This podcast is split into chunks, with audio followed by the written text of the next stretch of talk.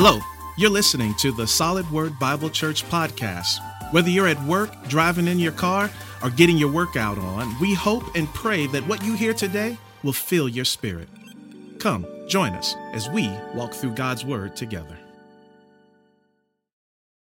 Amen. Look, uh, just by way of introduction, and you guys know how I do, I, I like to just give you a window into, into my life a little bit that happens to resonate with the sermon. I feel I don't know what I feel like. I feel like I'm a talk show host or something here with the with the cord and everything. So bear with me if I play with it. But um, one thing that I'm doing now, I say now that I'm over 40. I've been over 40 for a couple of years, y'all. But uh, I, I've been really trying to take better care of myself and wanting to be healthy and, and, and wanting to make sure that as I get older, I just don't just fall off the deep end, right? I, I, just, you know, I know that I can't add an inch to my life or take away, but I can definitely determine a little bit how, the quality of that life. And so I'm trying to take better care of myself.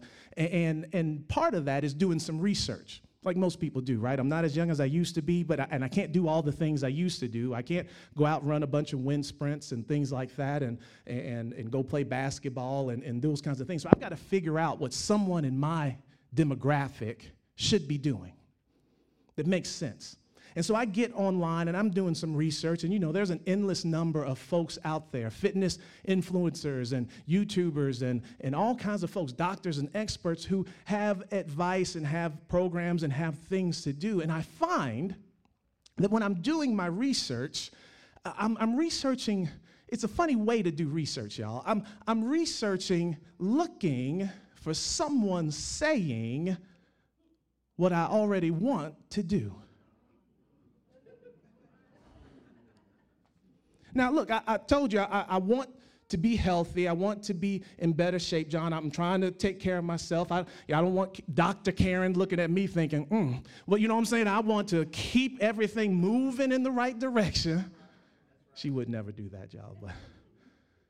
And so I'm, I'm searching and I'm seeking out and I'm looking, but when I get online and I'm doing my research, I'm finding that I'm looking for a voice. The voice that I want to listen to is, is is one that tells me what I kind of already want to do. Look, there's all sorts of experts and there's all sorts of eh, individuals. The experts all say, Bustle, that if you want to take care of yourself, you want to lose weight, you want to be in shape, then it's really two things nutrition and exercise. Doctor, whoever, nutrition and exercise. This other doctor, nutrition and exercise. This third doctor, nutrition and exercise. The, the, the, the Institute for Healthy Living, nutrition and exercise. You got to watch what you eat and you got to exercise. But then there's some individuals out there who say, look, I lost 50 pounds in one week and didn't do any exercise. And Fernando, for some reason, let me click on that and see. Hey, let me. They may be onto something there. That sounds like the plan I'm looking for. Diet pills and tricks and hacks and shortcuts, right? And what becomes clear very clear yes, I'm looking to lose weight. Yes, I'm trying to take better care of myself. Yes, I want to be healthy. Uh, and, and I want all those things. But I'm also becoming aware of how I want those things. Yeah. Mm-hmm. And, and, this is the matter, right? This is, this is the matter that's at the crux of, or, or this is the, the, the, uh, the, the crux of the matter, really, is that I'm looking for something that resonates with what I already want to do. I don't want to change how I eat. I don't want to exercise, but I want to lose weight. So when I go out researching to find out how to lose weight, what I'm really doing is flipping by those folks who say, look, centuries of, of studies. Data tells us, experience lets us know. Ex- uh, uh, there's all sorts of studies that have been done that if you want to lose weight in a healthy, sustainable way, that it comes down to what you eat and how you exercise. But here I show up at 47 thinking I'm going to find a new way. I'm going to find a different way. A way that allows me to eat what I want, exercise if I want, how I want, how long I want, but still give me the results that I'm looking for. Now, I think if I was true, I, think that that resonates with some people because, right, that's a common, common place that we find ourselves in our normal everyday lives. Yeah, right, I want, I want this, I want that, but man, when I find out what it takes to get there, and I, I kind of want to go a different way because I don't want to go that path. I don't want to do that. And I think that this is exactly what Paul is warning Timothy about is on the horizon. This is what he's telling Timothy is brewing in the body. They're going to want the end result, but they're not going to want to go the way the Bible says go. They want to find their own way. So let's walk through this, right? And let's take our time, and, and, and I'm going to set up a little bit. I'm going to talk a little bit about the canon and, and the context here for the, the book, and then we're going to get into the verses and kind of walk through what uh, Paul is sharing with Timothy. Now, in the New Testament, right, right after the Gospels, Matthew, Mark, Luke, and John, we have the book of Acts written by Luke, and it's the Acts of the Apostles. It records what the apostles did after Jesus descend, uh, ascended into heaven and they were given power by the Holy Spirit. And in chapter 16 of the book of Acts, we're actually introduced to this young fellow named Timothy. Now, Timothy is, we're told he is a disciple of Christ who was the son of a Jewish woman and uh, who was a believer, but his father was pagan, was Greek, and was not a believer.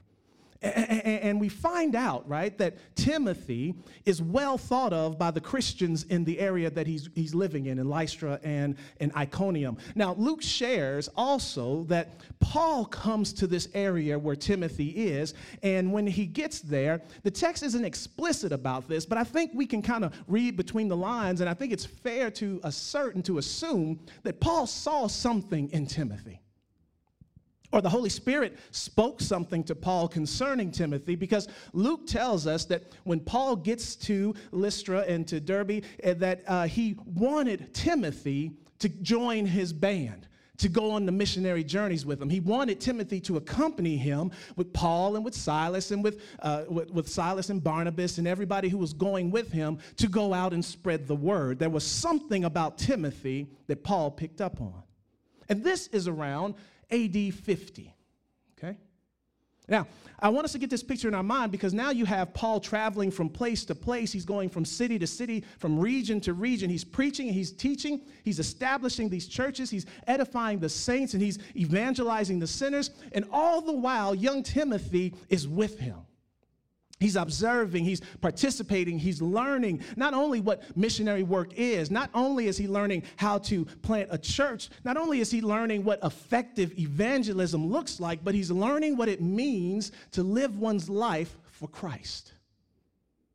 Now, around three years later, they head to Ephesus and are there for about two years. They leave, and then somewhere around 60, 62 AD, Paul then sends Timothy back to Ephesus. And he sends him back there to be the pastor of the church in Ephesus, to be the overseer, to be the elder, to lead that f- uh, family of believers back in Ephesus. And while he is there, right, Paul writes at least two letters to Timothy. That's why we have 1st and 2nd Timothy. I say at least because we don't know if he maybe wrote more. We just have these letters as a part of the canon of Scripture. And along with the letter to the pastor of the church in Crete that we call Titus, these letters that Paul wrote to Timothy and to Titus are commonly referred to as the pastoral epistles. And these pastoral epistles are different from the other letters that Paul writes because they are written to individuals, for one. They are to Timothy, they are to Titus, right? But they also are different because they specifically address the way in which the affairs of a local church should be handled, while at the same time delivering some encouragement to these pastors as they deal with false teachers and as they also deal with other challenges to their leadership. This is why you hear a lot of preaching from these books during ordinations or during Pastor Appreciation Month, because it really deals with how a pastor, how an overseer, how an elder should operate within the church. But in Paul's second letter to Timothy, there is a noticeable personal angle, a personal touch to this letter. One that seems to be more reflective of the fact that Paul's relationship to Timothy is not just a, a hey, we're co laborers for Christ, but he actually kind of plays the role of a spiritual father to Timothy. Not just an elder pastor to a younger pastor, but almost a surrogate dad who's in the faith to this young man whose father was pagan.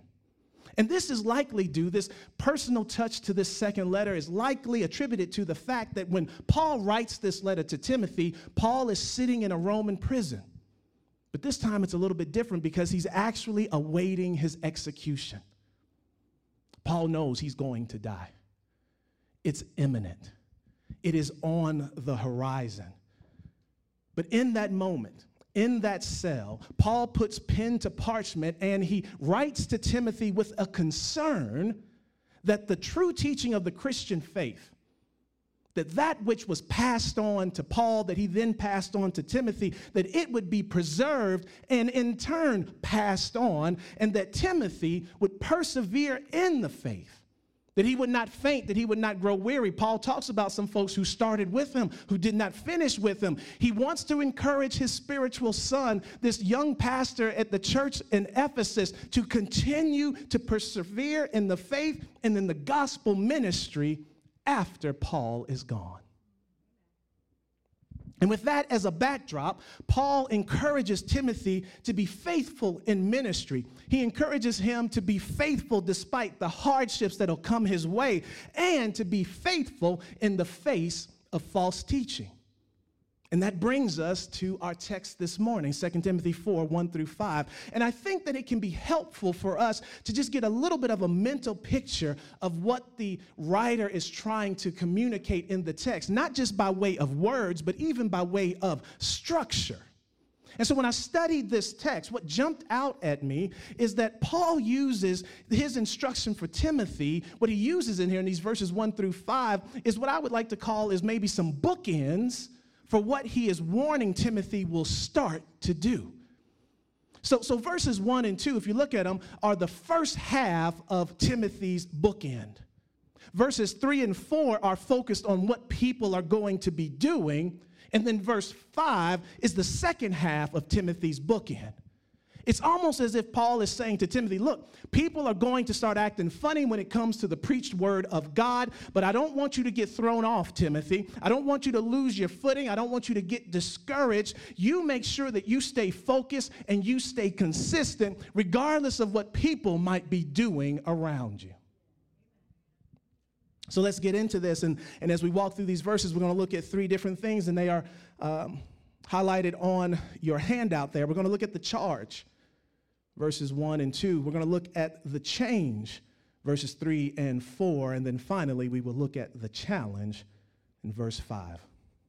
Paul begins this part of his letter, verses 1 and 2, right, with strong language when he says that he charges Timothy now, the majority of us don't use the word charge in this manner. I'm not saying that that word doesn't exist. It's just when someone says charge, well, we think in a different other capacity and context than what Paul is usually using it here. But we are familiar with the use because in movies, typically, when an army is about to set out or a team is about to launch out on a mission, usually the leader or somebody will stand up and give that group their charge. In this context, right, a charge is a duty it's a responsibility that they must obey. It is that thing that the group must do in order for their side to win. And the same thing in, is happening here, and actually more is happening here when we look at the use of charge in this verse, where it typically implies a command that is, get this now, divine, constant, never changing, perpetual, ongoing, and compelling. Now, some of you might be saying, wait a minute, Charles, I, I, was tracking with you there when you said that a charge is a duty and a responsibility, but, but you've made a pretty big leap now from duty or responsibility now to a divine, constant, perpetual, ongoing, and compelling command. How do you make that leap? How do you make that leap? Well, I think Paul makes us make that leap because what he says is, he says, I charge you, Timothy is implied there, in the presence of God and Christ Jesus, who is to judge the living and the dead, and by his appearing and his kingdom. Paul couches this charge, this duty, this responsibility in the omnipresence of God the Father. He couches this charge in the kingship of God the Son, Jesus the Christ. He couches this charge in the authority that Jesus has to judge both the living and the dead, which by all measures I would argue and assert are divine, are constant, are perpetual, are ongoing, and compelling. And because Paul takes his charge and he places it smack dab in the middle of the eternality and the authority of God and Christ Jesus, then we know that what he is about to assign Timothy must be heavy, must be important. It is no small thing, it is not inconsequential, it is weighty with ramifications and repercussions that must extend into eternity. And it also implies that God and Christ have a vested interest in this charge being carried out.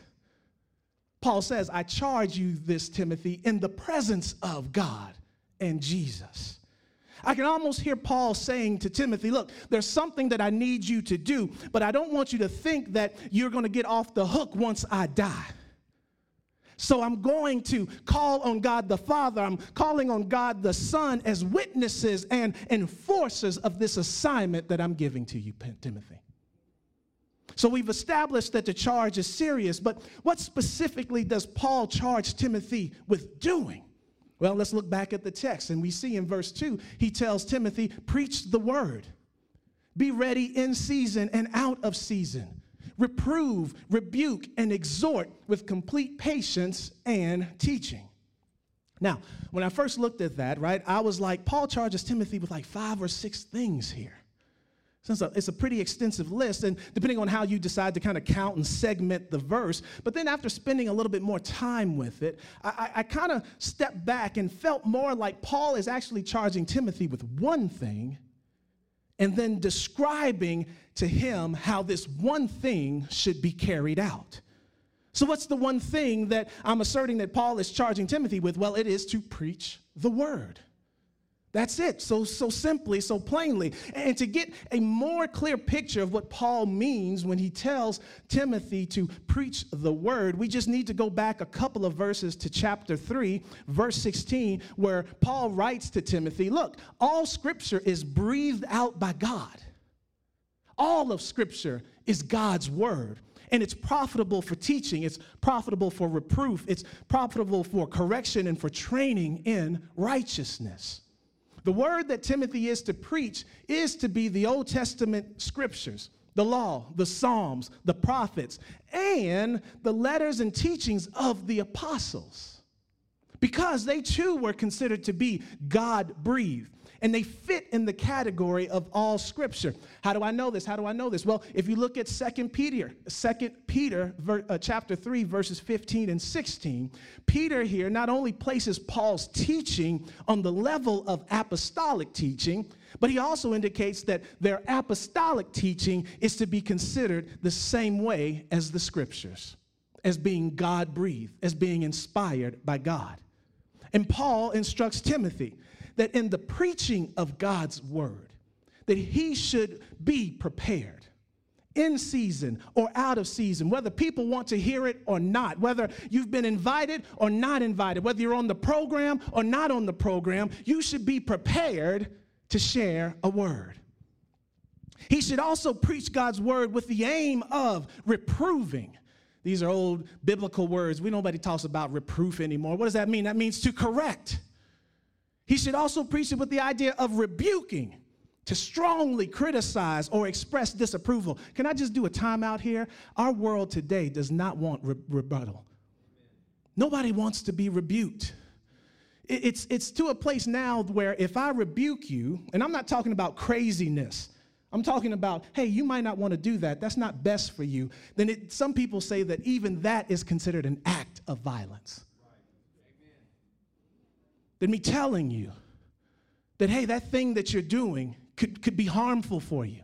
That decision that you're making might not lead in the direction that you think it's going to lead. It may actually lead you in a different direction, one that's far worse than where you think that you want to be. But scripture says that, look, when you're preaching God's word, the intent should be to correct. It should be to rebuke, to strongly criticize or express disapproval, not based on my opinion, but based on God's word. That's the context for it all. So it's not me up here talking about what I think and well I believe and I no, it's what thus saith the Lord. And if the Lord says this or that, then we correct according to that. We rebuke according to that. But it doesn't stop there. And I love that Paul does this. He says, yeah, you should correct people. And yeah, you should be strongly criticizing and, and expressing disapproval when their lives don't align with God's word. But the last thing you should be doing is exhorting them. And that's another biblical word we don't use today. Exhort just means to encourage someone to do what's right. So, in the same time that I'm pointing out, hey, look, that might not be the best option, that thing that you're doing is not going to lead in the direction that gives you life more abundantly. But I'm encouraging you here's what you should be doing. And you can do it with God's help and with our help and with the community around you and those kinds of things. And so, Paul says, look, you should reprove, you should rebuke, and you should exhort. Hmm. And all of this, Timothy, should be done with patience and in an instructive manner. What does that mean? That means that when you preach and when you're teaching, you understand that folks ain't just gonna get up and get it right away. Oh, I, let, me, let, me, let me back up because when I say when you preach and you teach, you're thinking, well, I'm not a preacher, I'm not a teacher. Yeah. When you share God's word with others, when you share God's word, parents, with your children, when you share God's word with your spouse, when you share God's word with your family members, when you share God's word with your classmates, when you share God's word with your coworkers, they're probably not going to just get it right then and there. Timothy is instructed by Paul that when you're doing this, do it with patience.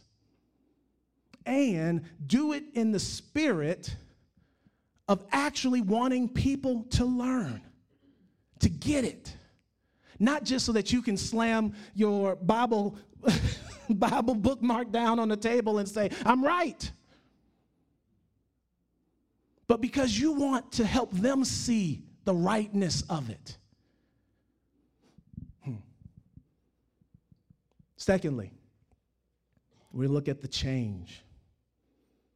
Now, as I said, verses 1 and 2, they establish the first bookend. And they present a picture of the intent, the purpose, the goal of the preacher when preaching God's word. And these verses serve as a stark contrast to the picture that Paul paints of what people will want from the preacher in verses 3 and 4. So let's just walk through this and see what's happening. First, for the time is coming. Hmm. I don't think that there is a better time in the history of a church than when it first starts.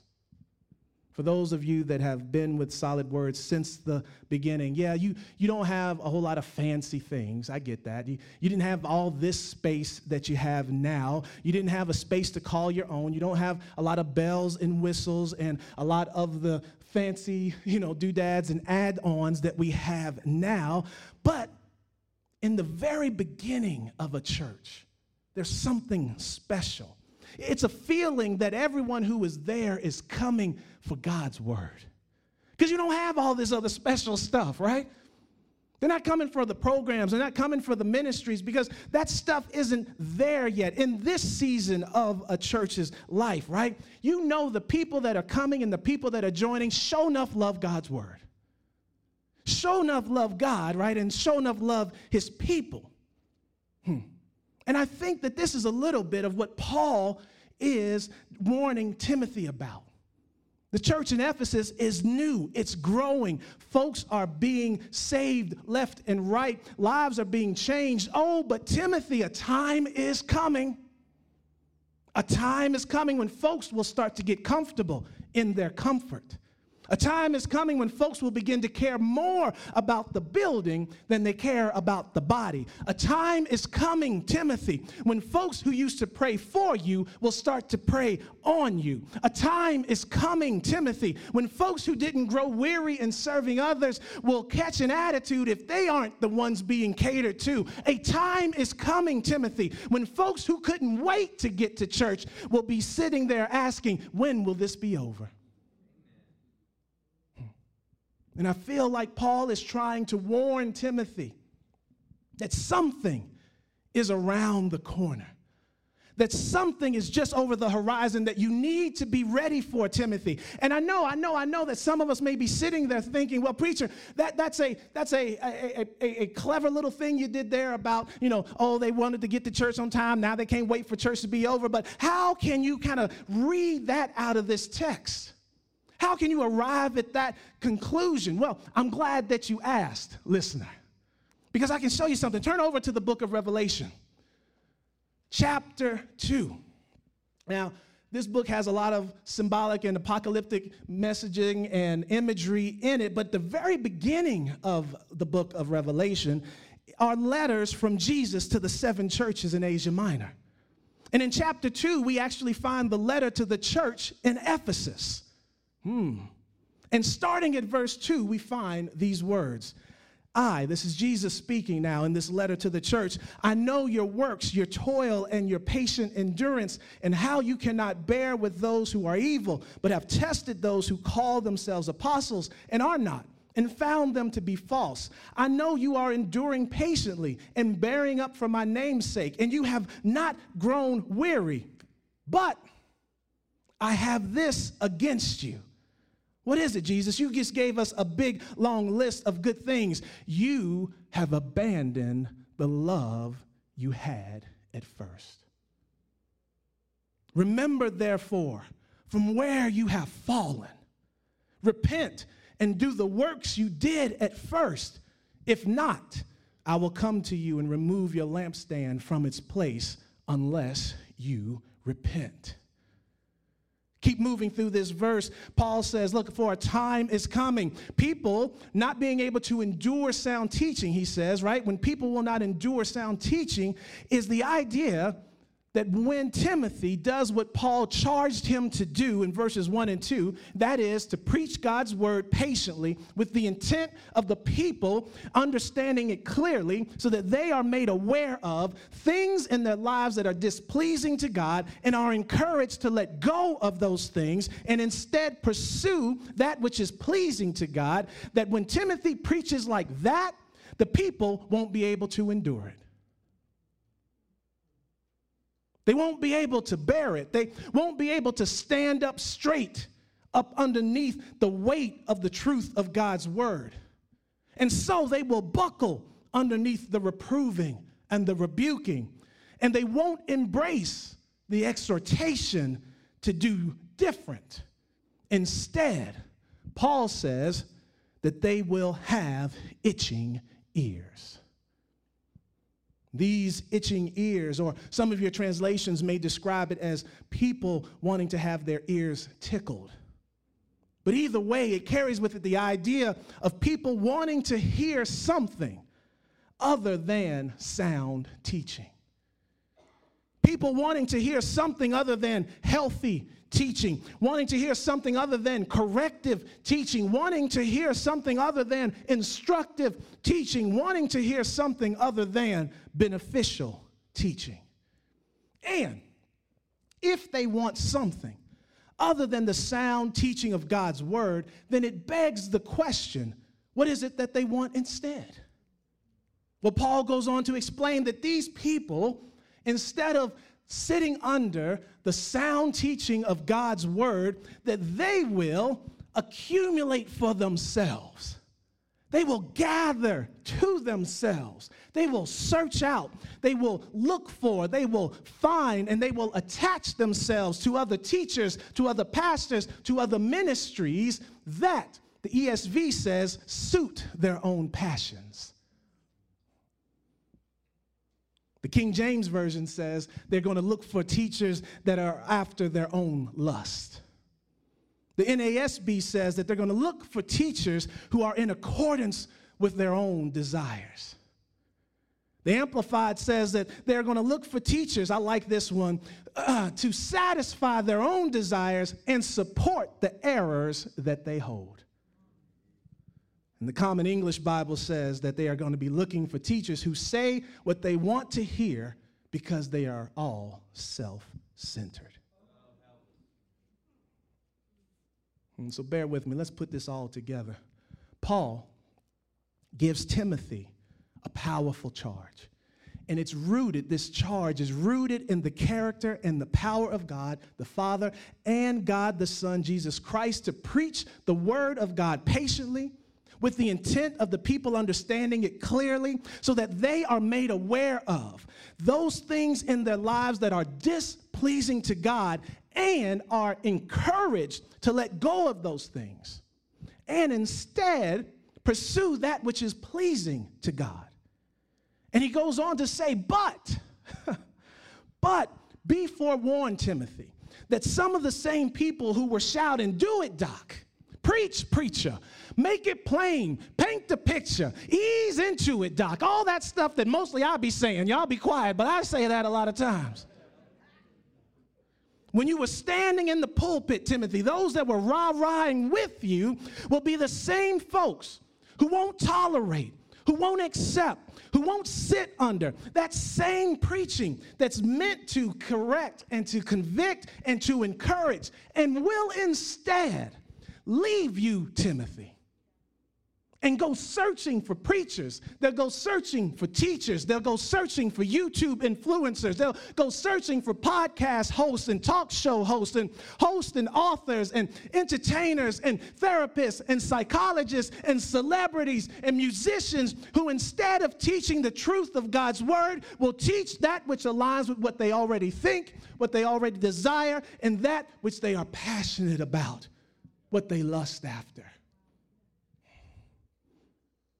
Hmm. And I, I want to interject here because I think sometimes when we engage with God's word, we have a tendency to say, yep, that sounds just like those folks out in the world. That's not who Paul is talking about. How do you know that, Elder Wright? How do you know that this isn't about sinners and people who don't know Christ? Well, I'll tell you how I know because Paul indicates that a time is coming when they won't sit under sound teaching. Well, those who have never come to faith in Christ have never sat under sound teaching. The expectation has never been that those who do not know Christ would sit under sound teaching. So, so before we, we kind of stiff arm what the word is saying and say, that's right, world, you better get it together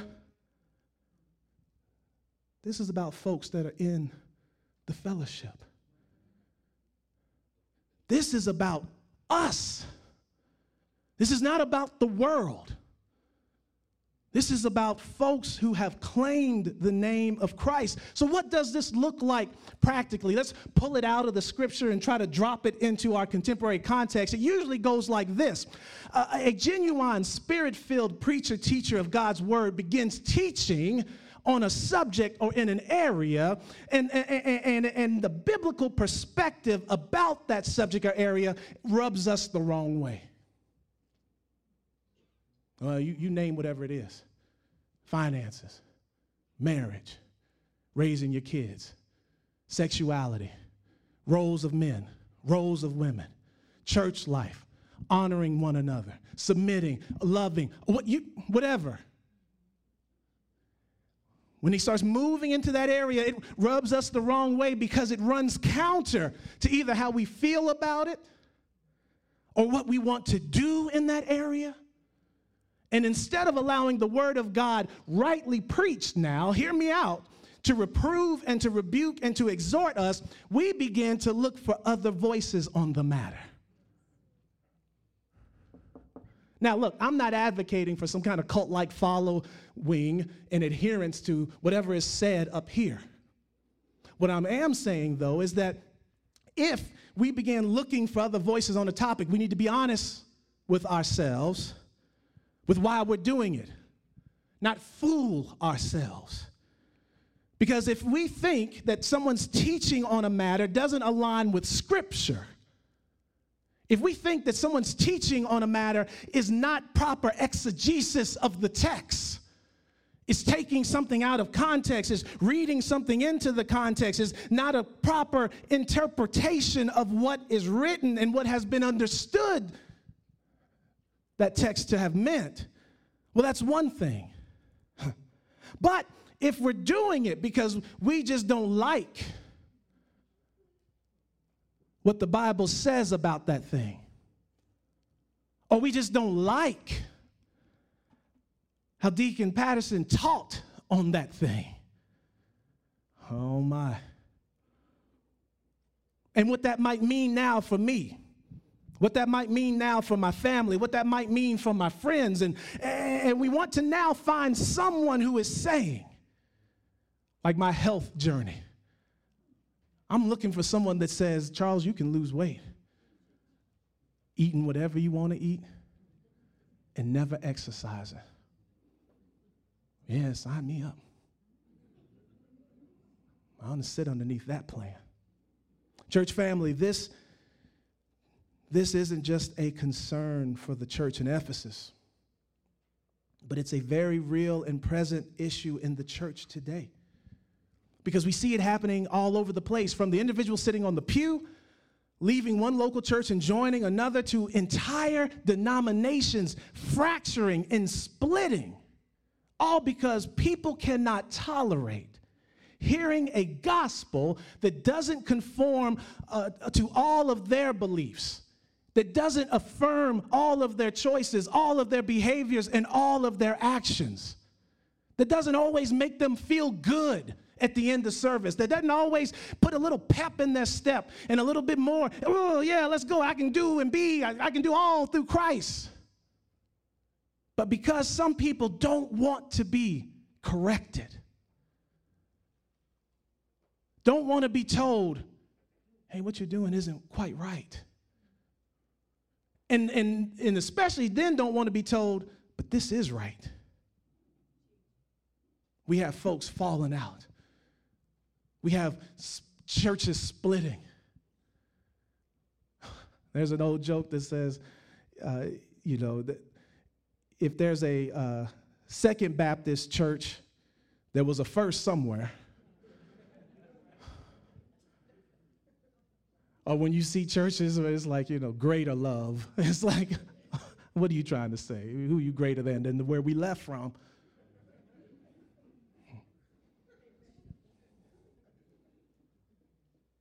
Hmm. So get this. So instead of, yeah, instead of correction, people want confirmation that their choices are right. Instead of conviction, people want comfort in the midst of their sin.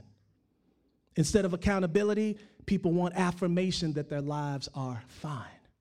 Instead of repentance, people want reassurance that they are basically good people. Instead of righteousness, people want reinforcement that everyone must live their own truth. Instead of allowing the gospel to conform them to the image of Christ, people want to conform the gospel to their own image. And that results in a Jesus who only cares about what I care about who only condemns what I would condemn, who only forgives what I would forgive, who only rebukes what I would rebuke, and who only asks of me that which I'm willing to give. And it's very telling And it should be very obvious that if people are turning away from the Word of God, rightly preached and taught, the only place where truth and wisdom and salvation and life and joy and peace and love and contentment and security and strength and blessings and provision and comfort and encouragement and confidence and hope can be found, then the only thing that can be found anywhere else are myths. Made up stories, fabricated explanations, reasonings, and rationales based in man's ris- wisdom hmm. and his logic. Consider something for a moment. If, if a God who is all knowing, is all powerful, is the creator of everything, is the sustainer of life, is the source of all truth and wisdom, whose love, whose patience and grace and mercy, righteousness and justice and kindness and forgiveness and faithfulness and wisdom are infinitely above and beyond our own or anything that we could even imagine. If that God were to communicate his desires, his precepts, his commands to people who, at the core of their nature, want to be in charge of every decision that they make, want to be the God of their own lives, despite not really knowing what is truly best for their own lives, who do not want to submit to the will of anybody else other than their own, doesn't it make sense then? That when we encounter the word of a God like that, that there would be some things that would make us uncomfortable. That there would be some things that didn't align with our self centered perspectives, that there would be some conclusions that we had reached after a couple of decades of life on this earth that probably wouldn't be uh, in, in line with what God knows, who's been eternal from the very beginning. I was thinking about this yesterday, and it's, and it's, it's, it's crazy we don't tolerate this in anything else. What is this? I, I mean, folks who don't want to sit under sound teaching because it just doesn't comport with what they believe. Let me give you an example. who would go to a doctor who said, Well, I dropped out of medical school because they started teaching some things that I just didn't believe. And instead, I kind of found my own way to how to be a surgeon. Now go ahead and strip down and put on this gown so we can get busy.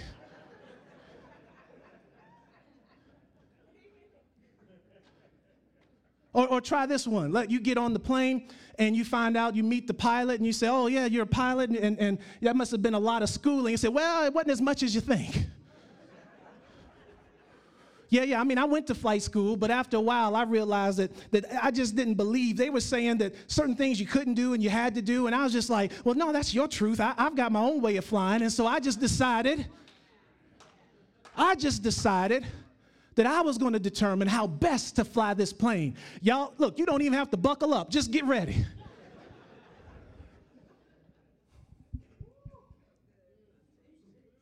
Do I need to keep, can I keep going? Do I need, you get the idea? Sister Melanie said, keep on going. Who, who among you, because I was thinking about this last night, who among us, right, would trust a bridge built by an engineer and you said, Oh, what, what college did you go to? Where did you graduate from? I said, Well, I started at Georgia Tech, but then after a while, they started talking about two plus two is four and, and five plus five is 10, and I just didn't feel like that that was the only right answer. Now, they started talking about, you know, Calc 1, Calc 2, Calc 3, 4, 5, but I felt like I was good enough with just Calc 1 and Calc 2. And, and because I had a passion for building bridges. It's in my heart. I, I, I, have known for a while that I just wanted to build bridges. I, I built it out of love. And so I just dropped out and I decided that I would just build bridges on my own. So go ahead now. Go on. And I don't even charge no toll. Get on across there. Yeah. Hopefully, what you see is that we recognize the absurdity in those situations, in those scenarios. And we're not even dealing with folks who are all knowing. When you're sitting in a classroom, the teacher isn't all knowing, they just know more than you about that thing. And what do we do? We sit and submit. We don't even we take notes, highlighting. The teacher says, Go buy this book. What do we do? Go buy the book. But for some reason, when we get in this place, now hear what I'm saying. I'm not talking about the world. Because you could argue, well, the world doesn't believe this about God, and the world doesn't believe. No, Paul is not talking about the world. He's talking about us. For some reason, when we get in here and get into God's word, we get to reading and we start to, mm, I just don't know about that. I just, mm, I just don't, yeah, I, I just don't, no, not my God, not the God I serve. Yeah, well, and then you, and then we have the audacity to then close up the book and say, well, I just believe. Well, I just believe. Tell the IRS, well, I just believed that I didn't need to pay any taxes this year. Right? Oh, family. Why would anyone want to pursue a myth? Why would anyone want to pursue just what some men got together and came up with because it made them feel more comfortable? Why would anyone want to risk their souls and, the, and wager their standing with God? All because God's word made us bristle. It, it bumped up against some things that we thought were one way. But God is telling us, no, it's a different way. Actually, let me, let me help us out to push this even further. There actually should be rejoicing when you discover the truth about something. Oh man, I've been doing it wrong all this time. I didn't realize it.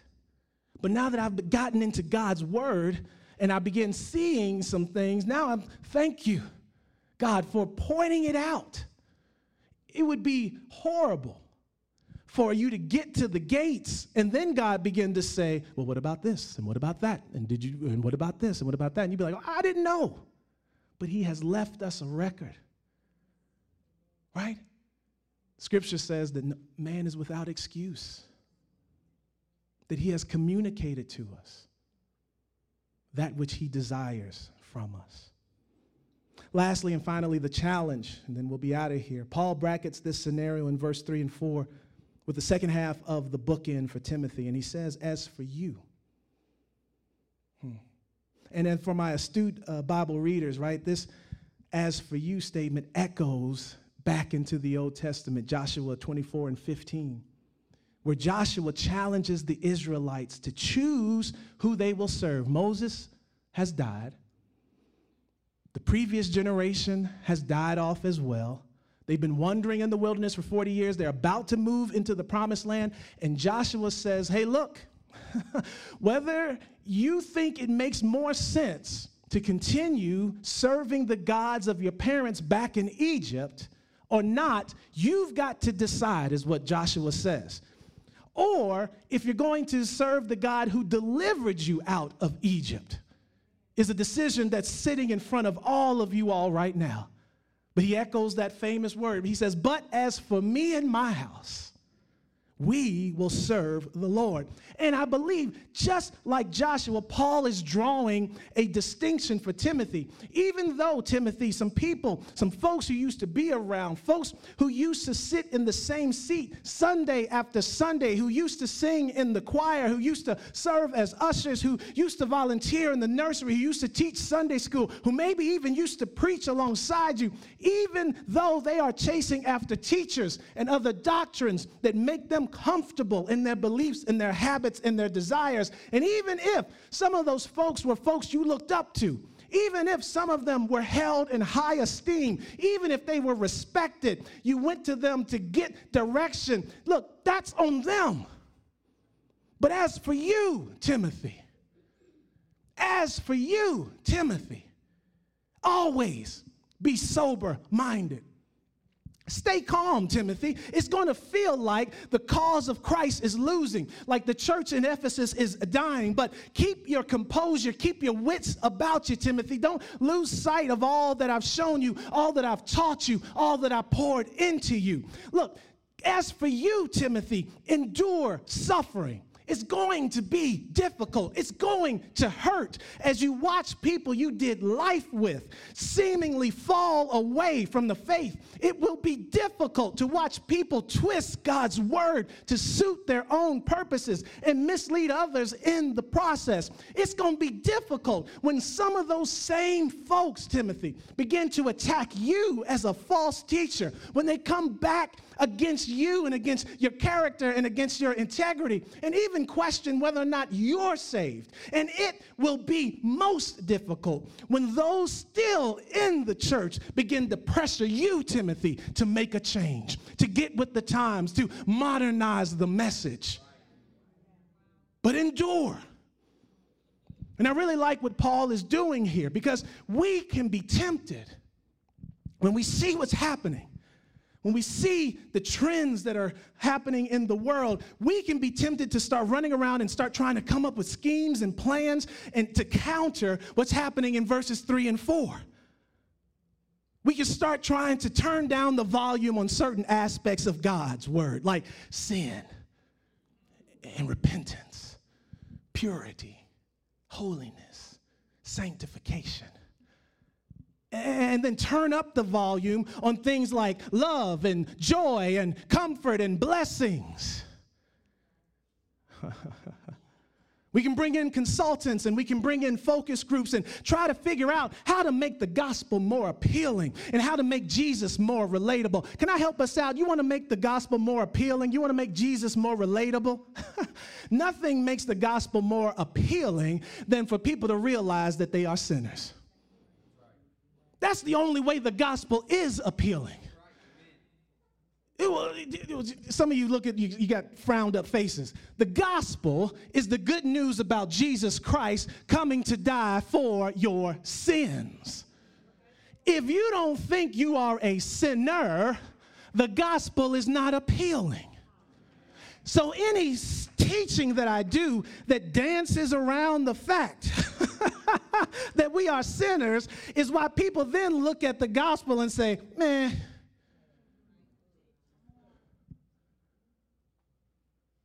you want to make Jesus more relatable? Help people understand that they need a Savior. Well, no, I want, I want to know that He's just like me. No, you don't want a Jesus that's just like you.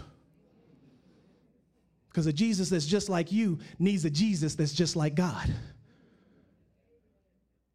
Well, I, I, I want to know that he gets me. And I'm not, look, I, okay, you want to know that he gets you. I want to know that he died on the cross for my sins. That's the crux of the matter.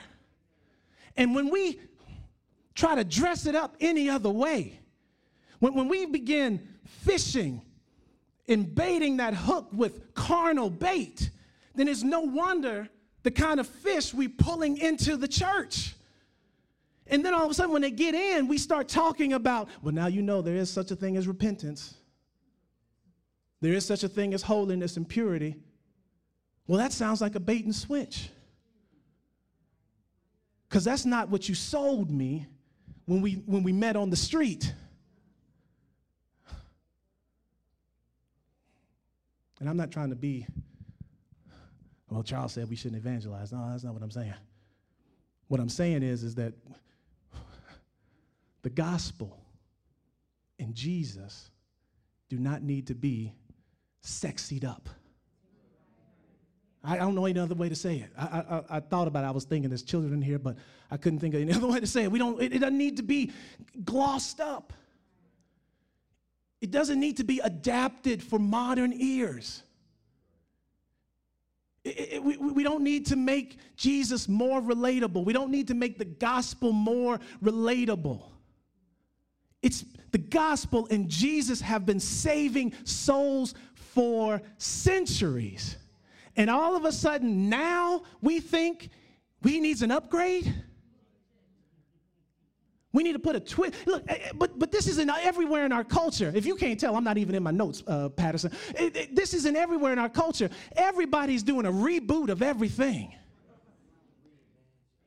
Yeah, we're taking every story that's ever been told and, and updating it. And I don't care. Okay, you can do that in cartoons and television and movies.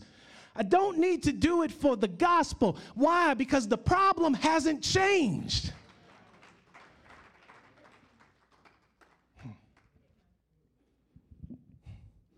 Paul tells Timothy he doesn't need to do any of that.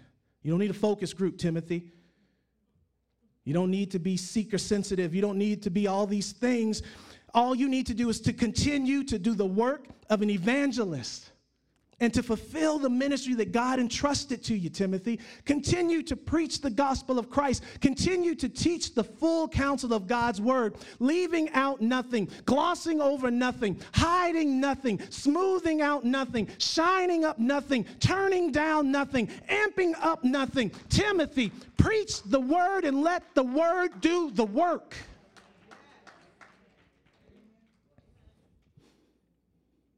There is an argument and belief today that the reason that people reject the word of God, this is my conclusion, y'all, as absolute truth is because it is outdated. It carries forth ideas and notions, the argument goes, and restrictions and requirements that just don't fit our modern culture and our modern sensibilities. And as such, not only do people reject it, but they actually should reject it. They are right to reject it. And, and instead, right, the gospel should be uh, uh, updated and move towards a more modern, more inclusive, more affirming, more non judgmental version of the gospel. In other words, the Word of God was embraced and accepted more back then because they weren't as enlightened. They weren't as forward thinking and as progressive as we are today. And at first glance, look, look, at first glance on the surface, that sounds like a plausible argument. Scripture tells us be careful of plausible sounding arguments until it seems plausible if you're ignorant of the Bible, until we consider that the text that we just went through was written to a pastor who is preaching in the culture that people today argue is more accepting of God's word. Uh, do you, do you hear what I'm saying?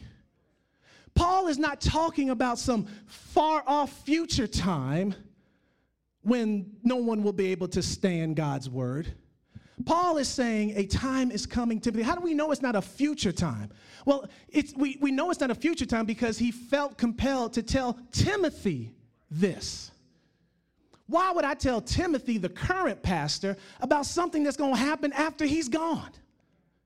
So he's giving this warning to Timothy. He's saying, Timothy, you will see this happening in your midst.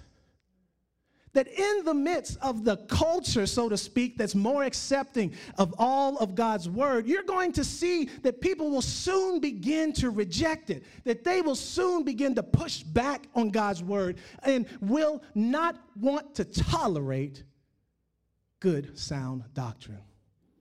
And what should become clear is that the issue then with God's word isn't that our culture today is more open, it's more progressive, it's more forward thinking, it's more accepting, even though in certain ways it is. But the real issue is that people don't want to be told that what they're doing is wrong. The real issue is that people don't want to be told that what they desire may not be good for them. They don't want to be told that God knows what is best. They don't want to be told that there is an absolute moral standard of what's right and what's wrong, that it's not relative. People don't want to be told that they are pursuing, that what they are pursuing won't bring them happiness. People don't want to be told that certain behaviors don't glorify God. That's true today. It was true when Paul wrote to Timothy. It was true when Jesus stood before Herod and Pilate. It was true when Joshua spoke to the Israelites. It was true when Moses stood before Pharaoh. It was true when Lot escaped Sodom and Gomorrah. It was true when people built the Tower of Babel. It was true when Noah told people that the flood was coming. It was true when Cain killed Abel. And it was true when Eve saw that the fruit was good for food and to make one wise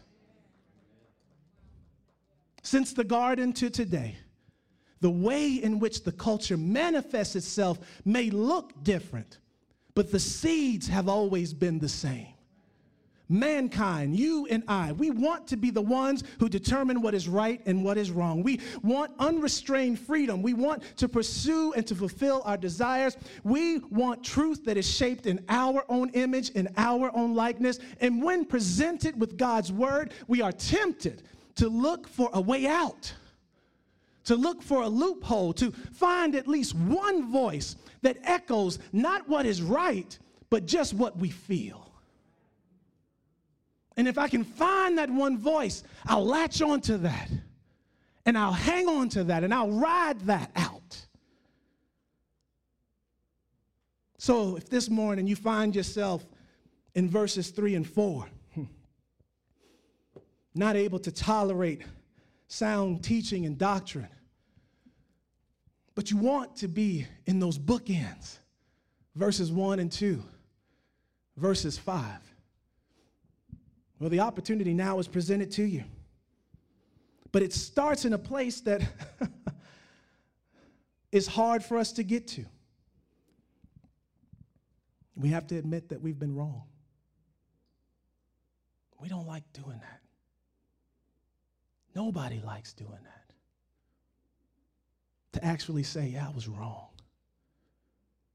It's why we have such difficulty with people apologizing. You've heard people say, well, if I offended you in any kind of way. What is that? Or, or giving you a sleight of hand apology. Uh, I'm sorry that, that, that you was offended by that. So it's, now it's your fault. Well, yeah, you could be like, oh, they're just heartless and cold. But let me tell you what it is it's the kernel, it's the seed that's in all of us that we don't want to be wrong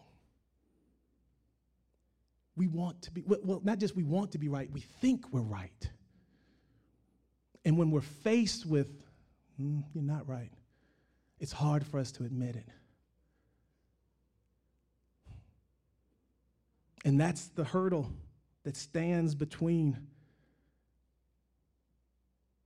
us being outside, being in group three and four versus three and four group, right?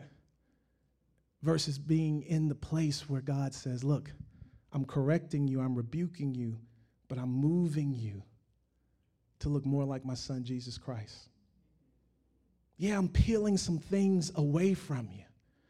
But it's not because I, I, I want to control you, it's because I'm trying to give you life and give it to you more abundantly.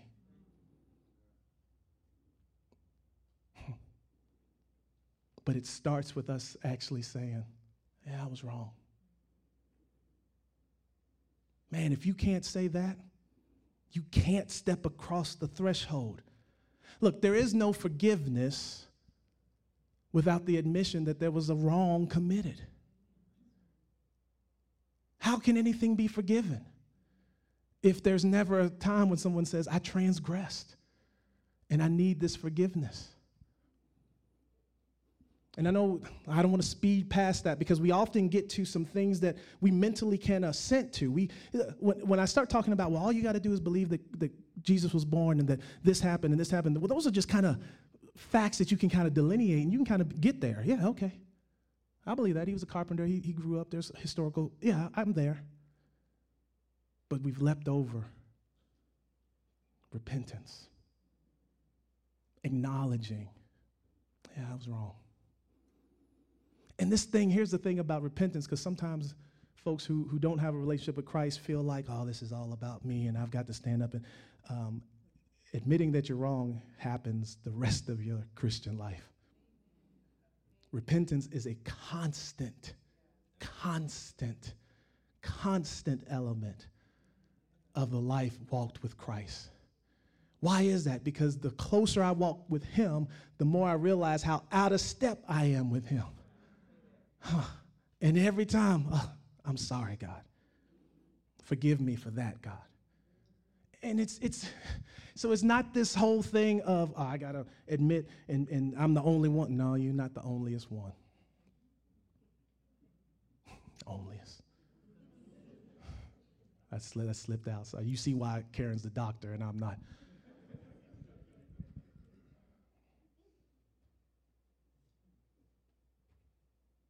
So let me, let me, I'm not trying to be spooky or anything like that, but I, I just feel that there is because I know how these moments go, that there's a rock in a hard place that's forming in people's hearts and minds. Even at this point, right? You, you may have been able to kind of listen to the whole sermon, whether listening at home, maybe even here. But when it gets to this part, something different happens. A different wall goes up, a different shield goes up, a different re- level of resistance goes up, right? And I believe that's because the enemy knows that, yeah, you can, you can listen to a sermon, you listen to some gospel music. I don't have a problem with that. But when it comes to making that decision, when it actually comes to choosing this day what you're going to do, then all of a sudden, forces start working against us. If you're feeling that right now, I know this seems counterintuitive, but that actually means you need to be up here. And I say up here, but you need to be giving your life to Christ. Because there's a battle, there's a tug that's happening.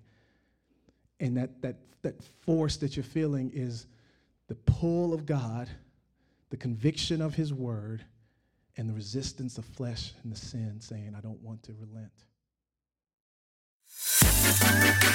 You've been listening to the Solid Word Bible Church podcast, and we trust that you've been blessed. If you'd like to learn more about us, you can visit our website at solidword.org. Thank you for joining us today, and we'll see you next week.